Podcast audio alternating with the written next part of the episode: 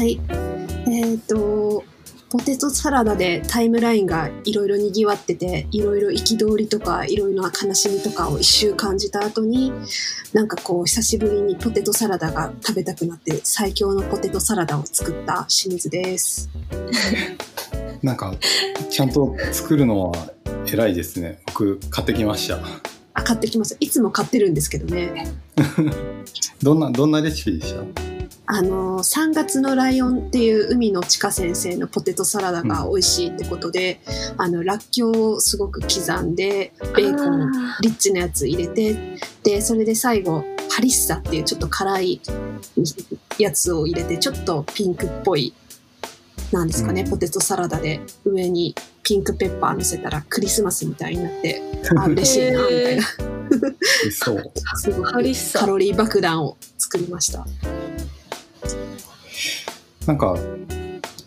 こんなポテトサラダ需要が社外に生まれるとは思い思いもよりませんでしたね。本当ですよね。そうそう。インターネットの光景。あの、台風の前にコロッケを売れたりとか、なんか、そういうのみんな好きですよね。かなり、そうです、そうです。目に入台ると。風の前のコロッケはどういう文化なんですか？なんかね、台風前になると、こう、なぜかコロッケを買いたくなるみたいなのが、確か始まりで、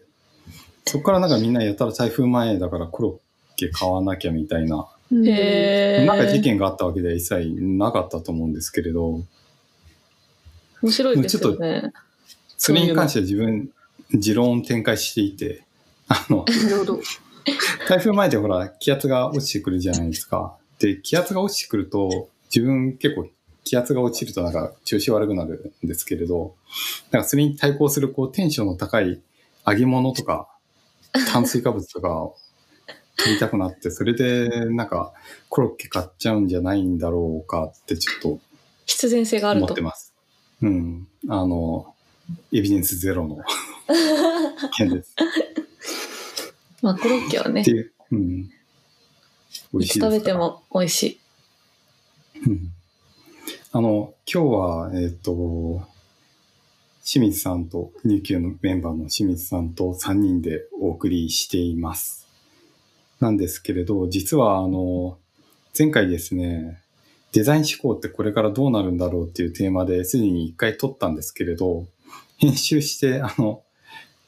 一瞬アップしたところで、ふと、なんか、自分の中のあの、機器センサーみたいなのが発動して、ちょっと、あの、もしかしたら炎上するかもと思って 取り下げてしまったっていう。そんな激しいことはしてないけど、話したいことが話せてなかったみたいな感じですか？ああ、なんかね、話したいことは、まあまあ話してた気もするけれど、ちょっとなんかあの、まあ、ポッドキャストなんで、その、事実確認が追いつかない時ってあるじゃないですか。なんか編集とかしてると、後で、うんうん高越的にこう、うんうんここはちょっと事実と違うので直すみたいな。うんうんまあ、主に年代を間違えてたりとか、あの、そういう細かい過ちがいくつかあって、なるほどちょ。っと補足文とかを書こうと思ってる間に、いや、ちょっと、これは注意してもう一回出した方がいいかなと思って、なるほど。もう一回やってみようっていう回です。まあはい。はい。じゃあ、今日、ちょっと私がなんか間違え、なんかこう、あ、まあでも年代とか、わか、そもそもわからないことは言わないようにしようん ちょっと、あ、じゃあ、バーって自分が最初、なんかどんなこと話したかったかみたいなところを話してみましょうか。う。そうですね。瀬尾さんの議題ですもんね。そうですね。はいえっと、3週、もう1ヶ月近く前かな。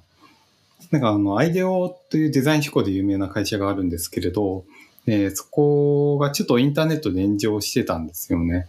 えっと、アメリカで。で、それどういう内容だったかというと、あの、ブラックライブズマターの流れで、あの、子供にあの、差別とかを、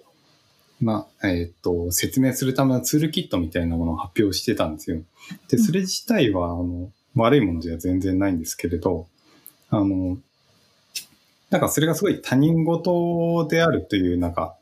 他人事に見えるみたいな批判があって、それ具体的にどういうことかというと、あの、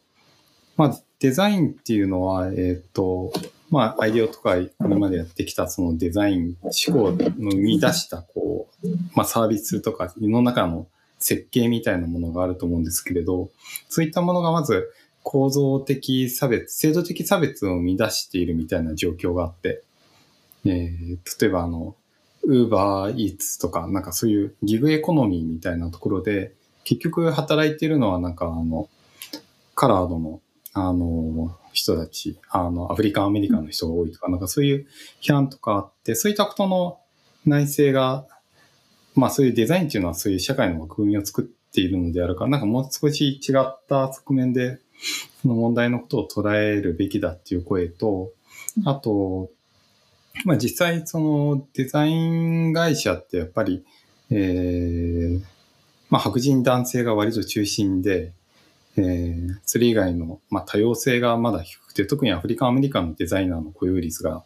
低いみたいな批判もあったっていうことと、あともう一個は、あの、やっぱデザイン、これ結構デザイン思考にとって、いや、クリティカルなところではあるんですけれど、あの、デザイン思考って結構人を観察したりして、こう、ペルソナとかシナリオを作って、割と自分とは違う人たちのことをこう理解した気になっていたけれど、それって本当に理解できているんですかみたいな批判があって、うん、まあ、そういった感じで炎上してたんですよね。デザインシンキングとかっていうものを主導してきたけどそれ自体が白人至上主義的だったじゃんみたいな指摘ってことですよね。まあ、かねてからあったよそうですね。うん、なんか、そういう批判があって、まあ、じゃああんまり日本でそのことを取り立てて話してる人がいなかったんだけれど、なんかちょっと気になったので、えー、っと、ちょっと話してみたいなっていうのが大きいところなんですよね。で、まあなんか、結構なんか自分でもその気になってる問題点って何かっていうと、まあ、よく仕事の上でこう自分もえー、最近なんかペルソナ作るみたいなことはあんまりやってないんですけれど、あの、うん、なんかインタビューしてペルソナ作ってシナリオを作るよりかは、実際に、あの、この人がターゲットだみたいな人がなんかインタビューの流れで見つかったら、その人を、えっ、ー、と、実際に、あの、ペルソナそのものとして、えー、取り上げるみたいなことはやってるんですけれど、なんか本当にあの、ちゃんとユーザーを的確に捉え切れたのかなとか、そのイシューみたいな、その人が持っている問題であったり、まあその人が感じる意味とか価値みたいなことを、なんか丁寧になんか仕事の中でこう拾えてたかなみたいな反省点って、結構反省、そういう反省をすることが意外と多くて、なんかそのあたりをなんかもう少し深めるにはどうどうすればいいんだろうみたいなえー、悩みがあったんですね。まあ実際そういう人と一緒にデザインを考えるっていうのはもしかしたら正解なのかもしれないんですけれど、まあなかなかちょっとまだ難しいところもあって。で、あともう一つ、その気になってるのが、その、まあデザイン思考って結構イノベーションみたいな言葉となんか一緒にセットで、こう、やってきたものあなんかすごい扱われるイメージが多くて、で、やっぱりそのイノベーションってなんかすごいオプティミスティックっていうか、その、楽観主義というか、あの、まあ、なんかのニュース、なんかの記事見たんですけれど、ワイワイヤードだとか。自分たちはその楽観主義で、で、悪いニュースは、ニュースは基本見なくて、ただいいアイデアにこう注目するみたいなことを書いてあって、で、それはなんか、ちょっと、なんだろうな、あの、まあ、新しいイノベーションを起こす上では、なんかそういう態度っていうのはありなのかもしれないんですけれど、結局、なんか本当に世の中の問題を捉えられるのかみたいな、えー、ところがあって、なんか、なんかちょっとそれってこう、社会に対してすごい鈍感になってしまうんじゃないのかっていう懸念があって、っていう、なんかそんな二つのセットでちょっと、それをどうすればいいかなみたいなことをちょっと最近考えてるということでした。なるほど。なるほど。なるほど。どこから行きましょう。なるほど。そうですね。あ、ちょっとね、えっと、ヒアリングみたいなことは結構割と深掘りして話せるところではあるので、ちょっとイノベーション文化とデザイン思考みたいなところから話した方がいいかもしれないですね。うんうん。そうですね。でまあそのイノベーションを起こしたいっていうモチベーションそれ自体が結構支配的なところから来てますよね。市場を独占したいとか今までなんだかもう決まっちゃったマス目を全部真っ白にして自分の陣地を広げたいというか大富豪の革命みたいなやつというか、ううん。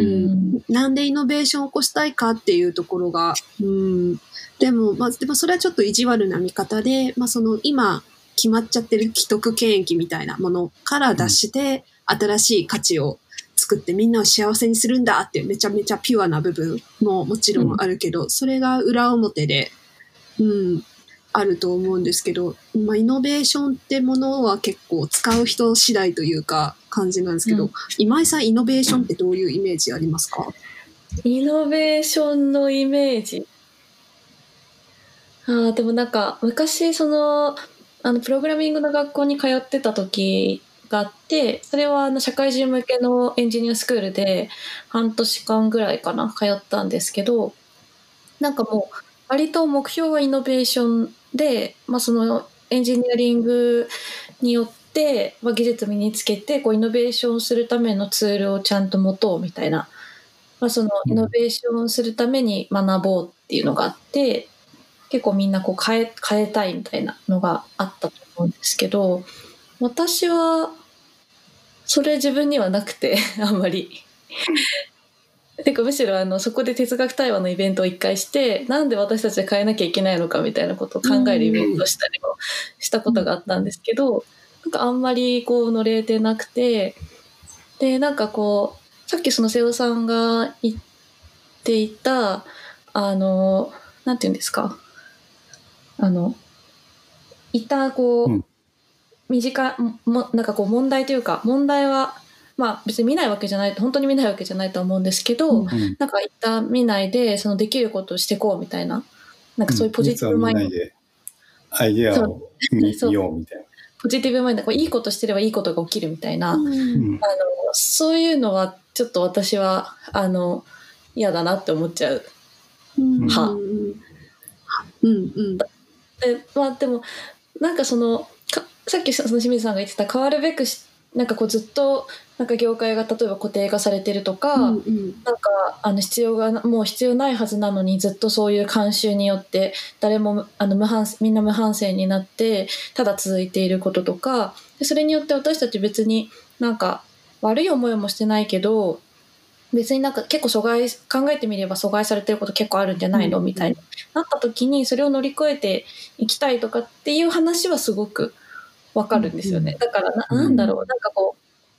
目的があってやりたいことが先にあってでこういうことが必要なんだっていうのがそのリアルな実感に根ざしたものとしてあってだから変えあの変え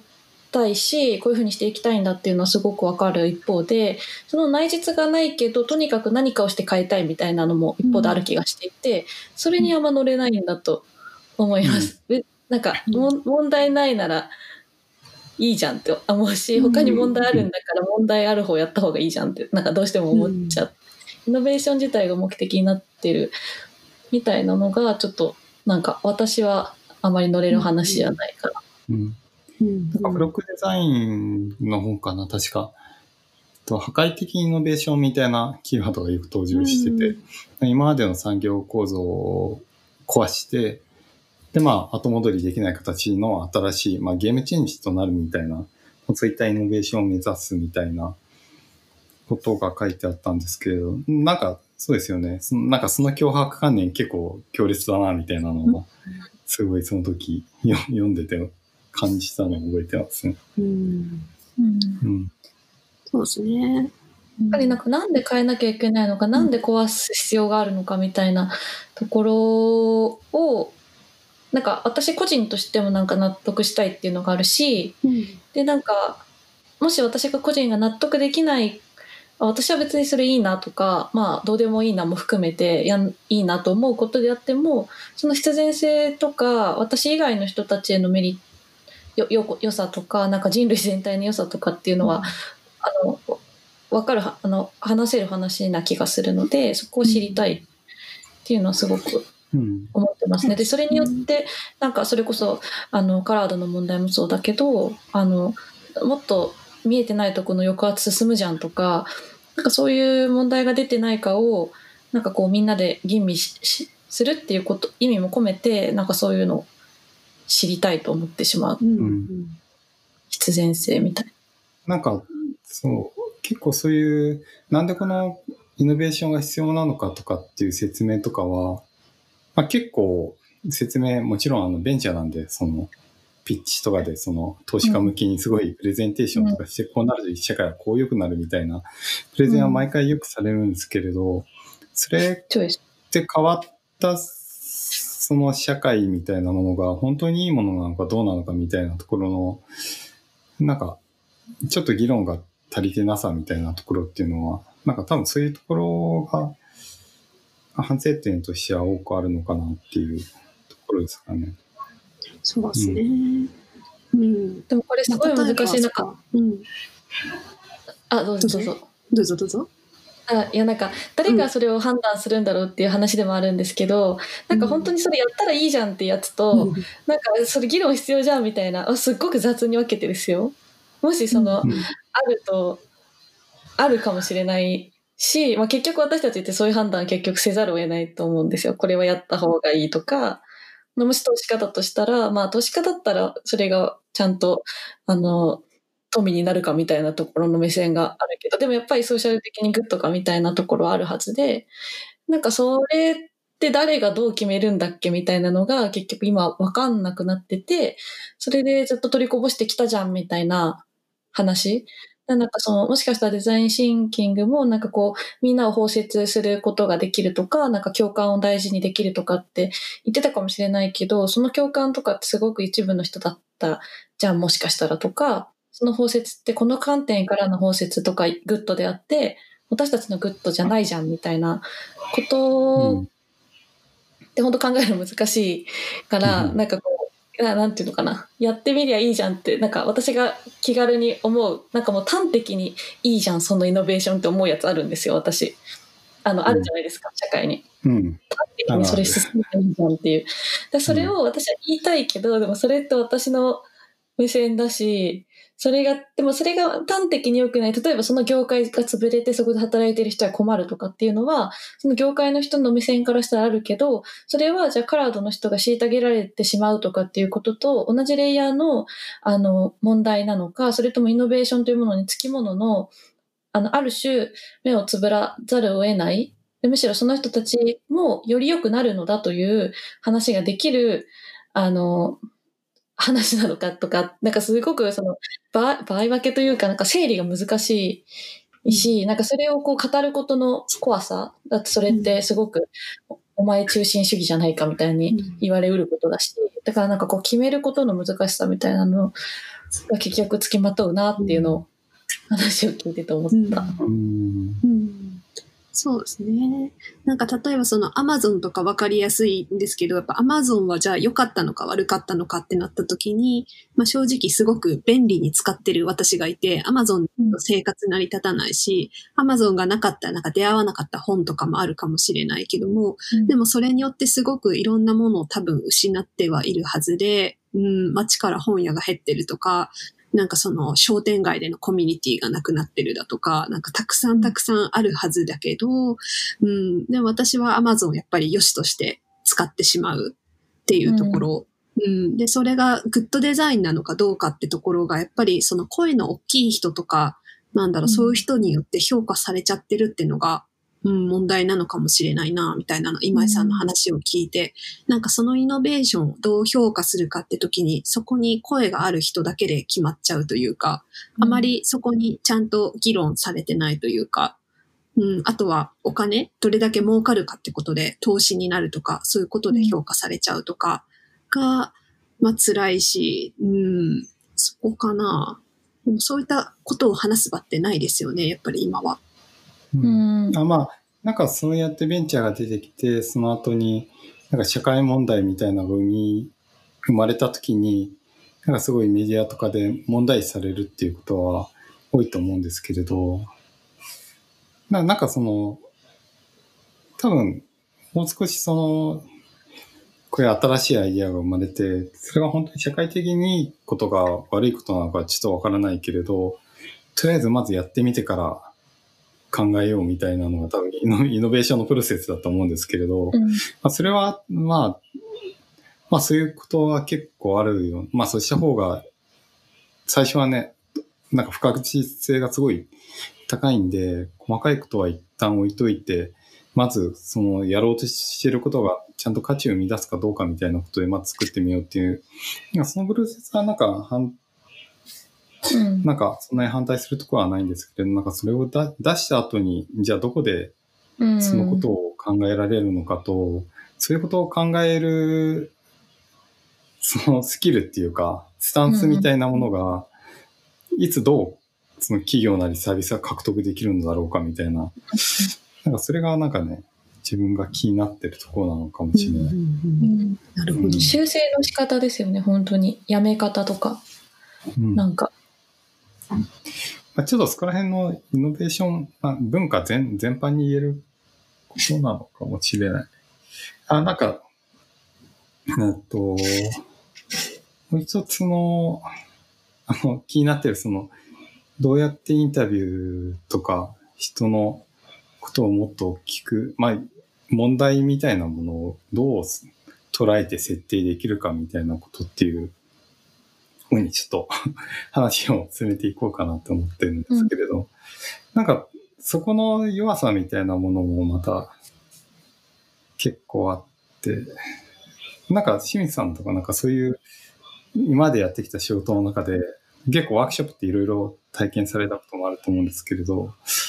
なんか足りなかったなって思ったことってあったりします？ああ、なんかそういう意味で私は結構そこをなんかもう足りない前提だから諦めちゃっていて、だからまあうんデザイナーとは名乗ってるんですけど、今私が完全に誰かのためを思って調べてリサーチして、うん。なんだろう、流通させてる商品っていうのは、まあ実はなくて、あるようでなくて、で、なんかっていうよりは、なんかそれを、なんだろう、その人たちが自分の頭で考えられるようにとか、考えてもいいんだって思う場を作るみたいなことを、実は結構やっていて、なんかやっぱりその、デザイナーって結構医者に例えたりする人もいるし、私もそういう面はあると思うんですけど、なんかこう、う企業のどこが良くないかを診断して、それで良くしていくみたいな、直していくみたいな、その、直す側と受け入れられる側みたいな、こう、うん。役割がはっきりしてる。で、そこにスキルを投入してこそプロフェッショナルみたいな世界も多分あると思うんだけど、うん。まあ、私は実はそれではあんまりお金を取ってなくて、まあ、そのグラフィックレコーディングする場所では、まあ、そのみんなが考えてることとか、いつも言えないことを絵に描くことで、なんかその人たちのポテンシャルをなんか引き出して、本当はこんなこと思ってたんだよ、みたいなことを言わせるというか、で、うんその人たち自身で変えていくみたいな。で、私はもうその時去るから、まあ、私のポートフォリオにはあまりそういった商品が載るわけじゃないというか、なんかそういうスタンスで結構やっていて、だから本当はなんか結構憧れてたんですね。医者のように、ブラックジャックのように、うん。なんかこう、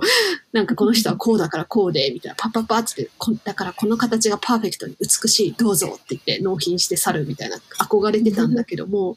なんかそういうことじゃない時代に突入しているし、なんか今自分がやってるなんか未完成な状態を共有する場を提供するみたいな方が、うんなんか結構、なんかクライアントが喜ぶというかう、んうん、気がしていて、なので、まあその医者的な、なんか治す側、治される側っていう立場じゃなくて、なんかもうちょっと違う関係があるんじゃないか、みたいなことを最近は思ってるって感じですかね。ううんん。医者がその治したりするみたいな、えっ、と、プロセスじゃないのをもうちょっと例えると、ど どんな感じのイメージですかね。なんて言えばいいなんですかね。うん。まあなんか、ファシリテーターとかいう言葉になると思うんですけども、まあほん、え、あとエンパワーメントかな？なんかその人たちが本当は持ってるけど、何かしらの役割とか事情で抑圧されて出せてないことうをん。解放して、クリエイティビティを解放するというか、うん。そうすると意外にできたじゃんというか、ちょっと教育的かもしれないんですけど、なんか、やっぱりデザインはデザイナーだけがやるとか、デザイナーにしかできないから引っ込んでな、みたいな感じっていうよりは、私はなんかやっぱりその現場にいる人が一番その業界のことを考えてるし、それで死ぬまでご飯食べたりするわけだから、まあ一番大事に思ってる気がしていて、私はやっぱり呼ばれて次の業界に行ってみたいなことができちゃうから、やっぱり理解がどうしても浅くなる面があるから、そこでその、その領域で生きる人たちが自ら作れるようにサポートするというか、ううん。ん、で、あとは自分がインハウスデザイナーにいた時、なんか3ヶ月だけ来て、よそから来るデザイナーがいたらすごく嫌だなっていうことをなんか思った時があって、なんかやっぱり自分たちはここでやっていくんだから自分たちで思うようにやりたいっていうなんかことを思った時があって、うん。だから、うん、自分がなんか直される側の当事者になった時に、やっぱその来る人をどれだけ信用できるかとかって、まあ社長レベルではわかんないですけど、なんか本当にそこに住んでる住人の一社員としては結構疑わしいものがあるかもしれないな、みたいな視点を学ん。で、そういう時にはやっぱり自分たちが抑圧されてできないことを引き出してくれるデザイナーだったら来てもいいよ、みたいな、ちょっとまあ傲慢なんですけど、思ったりとかした記憶があって、うん、そういうタイプのデザインっていうのをうんなんかやれたらいいなとか思ってますね。まさに場作りというか、あのーまあなんかそのものづくりとかクリエイティビティのプロセスにおいて、なんか阻害される人をなるべく減らしていこうみたいなイメーそうですね。ジですよね。そうですね。うん。うん、まあ、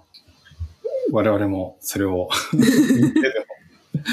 メインで考えてはいるところなんですけど、うんななんかあのーうんそう、なんだっけな。そう、そういう阻害されなさっていうことと、なんかその問題、まあ、イノベーションとかデザイン思考とか、その問題解決みたいな話をよくするけれど、その最初の問題をどう設定するんだろうみたいなところが、すごい重要で、で、なんかその問題を設定するにはなんか結構、あの、しっかりとヒアリングしたり観察することであったりとか、あの、まあ、当事者となる人たちが、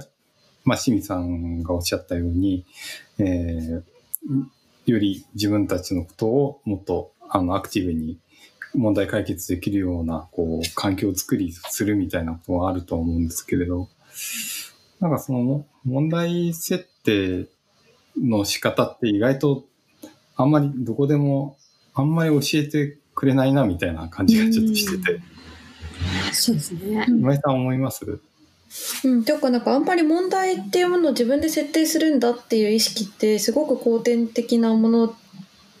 だと思ってて。うん、能力。なんかいや問題、いや能力とその機械自体がなんか問題、うん。わかんないです。問題の存在論というかなんかうん。問題ってなんだろうとあ思って。問題がどこにあるのかとか。うん。で、なんか、えっと、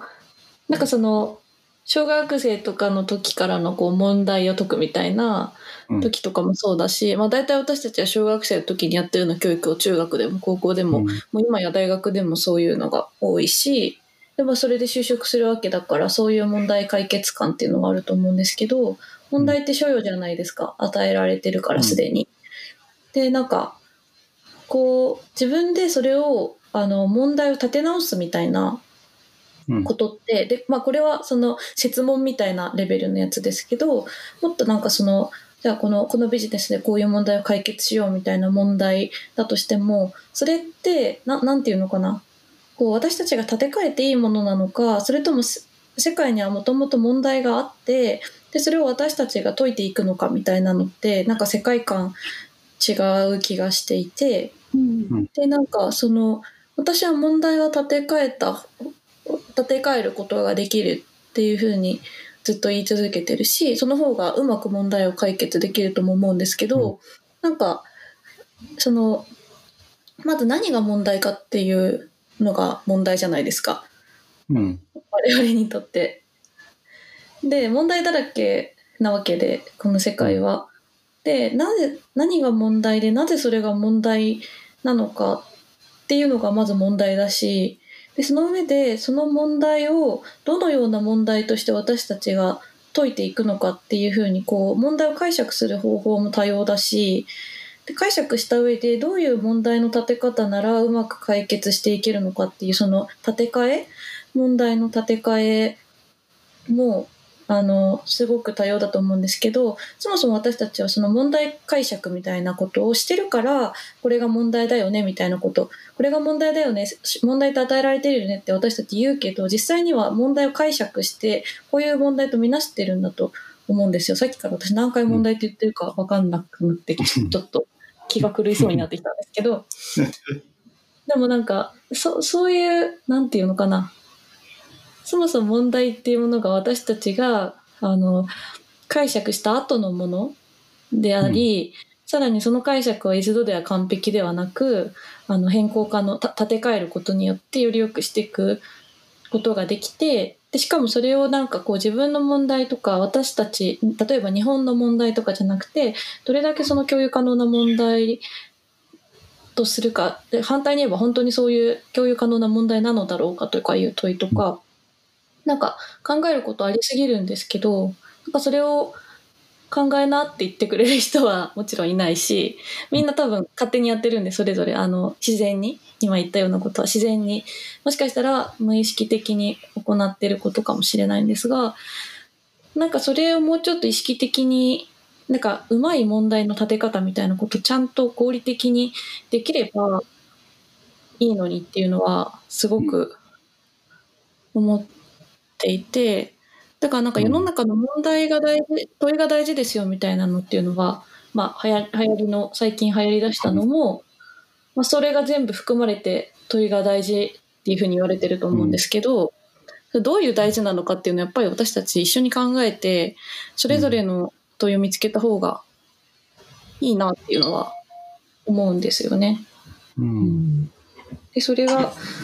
うんやっぱりこれ間違い間違ってた問いでしたとかっていくらでもあると思うしなんか問い方が変わった瞬間に一瞬で答えを見つけられたりとかあと問い問い方のせいで他者と共有できなかったりとか問い方の時点でそもそも前提を見誤って世界のこと見えてないし人の話聞けてないとかっていうこともあるし、うん、なんかうん。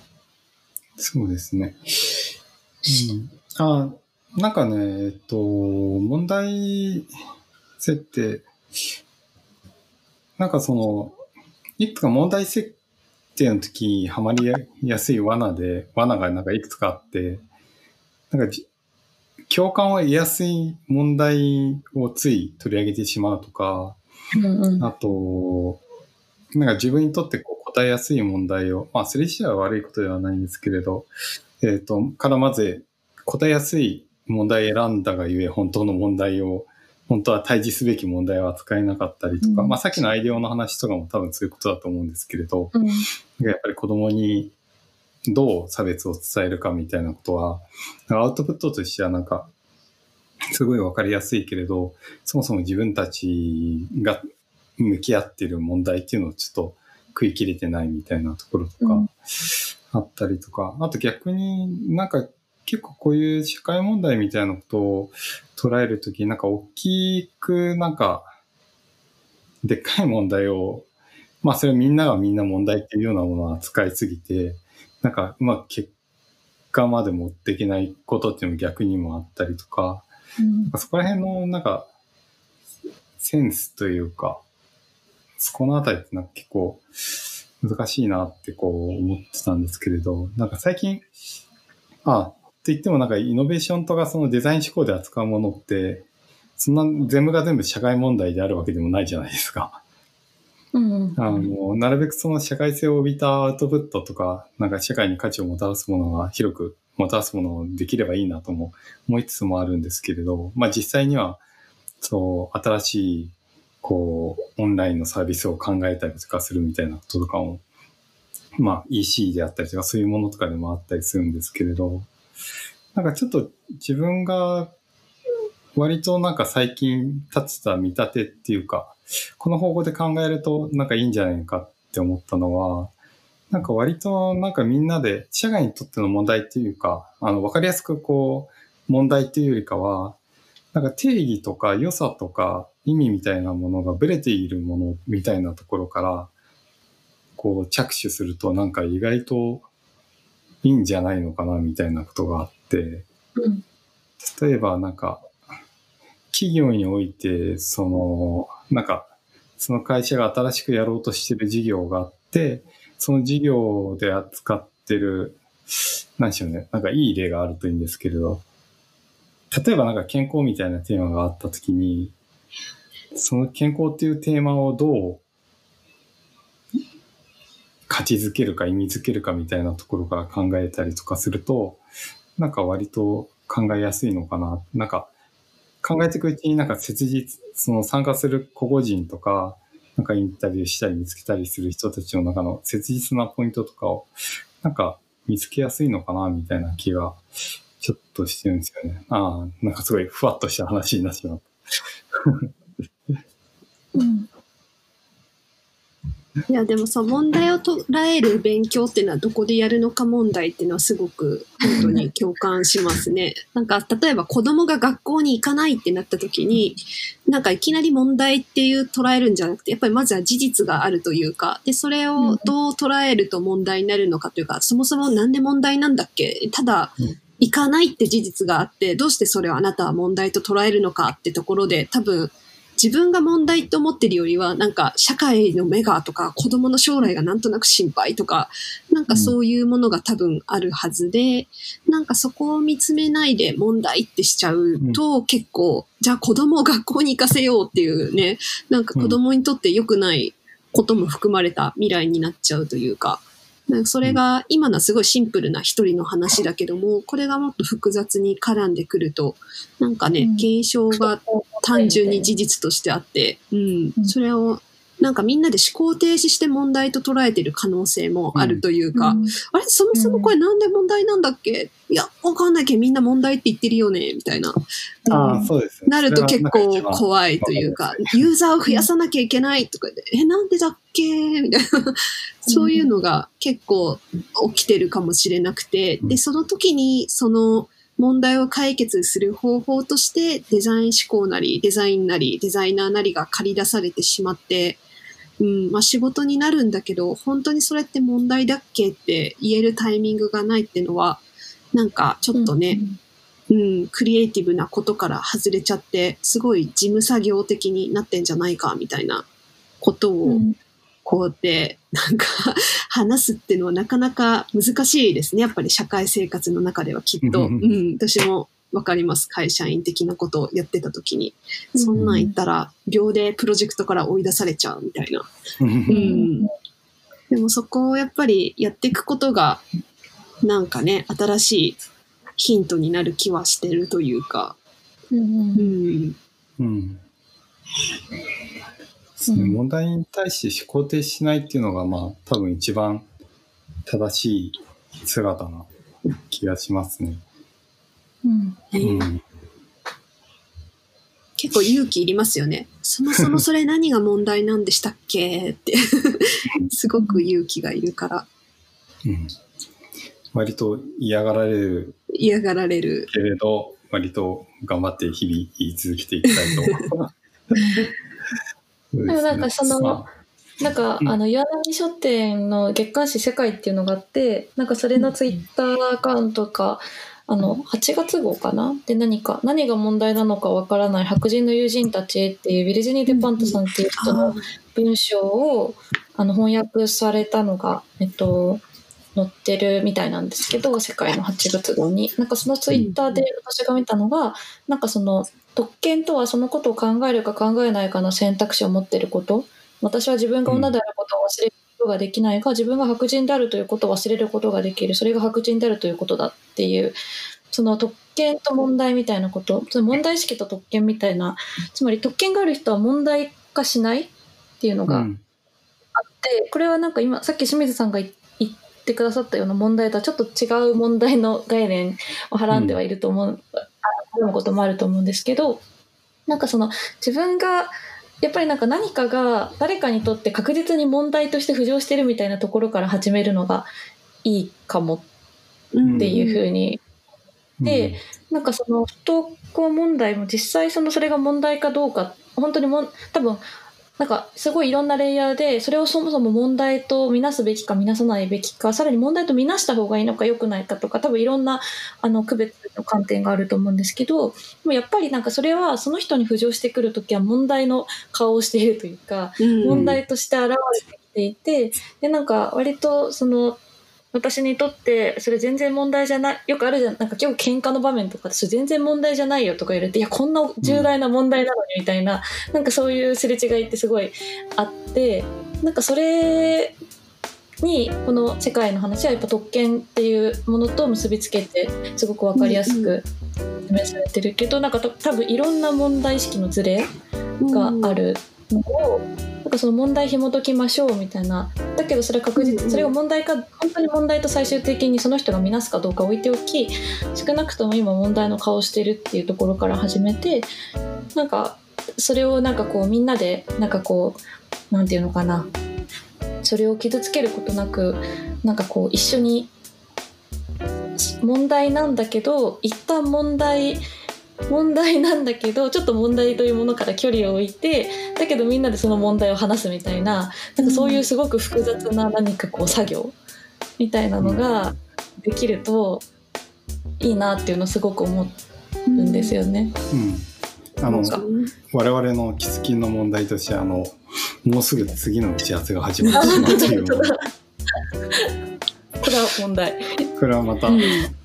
なんか問題と話をか言語学をした方がいいかも。なんかややこしい。ね。とても。うまく使えない概念の気がする。問題の哲学みたいな。そうですね。ちょっと考。えてみましょう。うん。はい。じゃあ唐突に終わるんですけれど。はい。皆さん聞いていただきありがとうございました。ありがありがとうございました。うん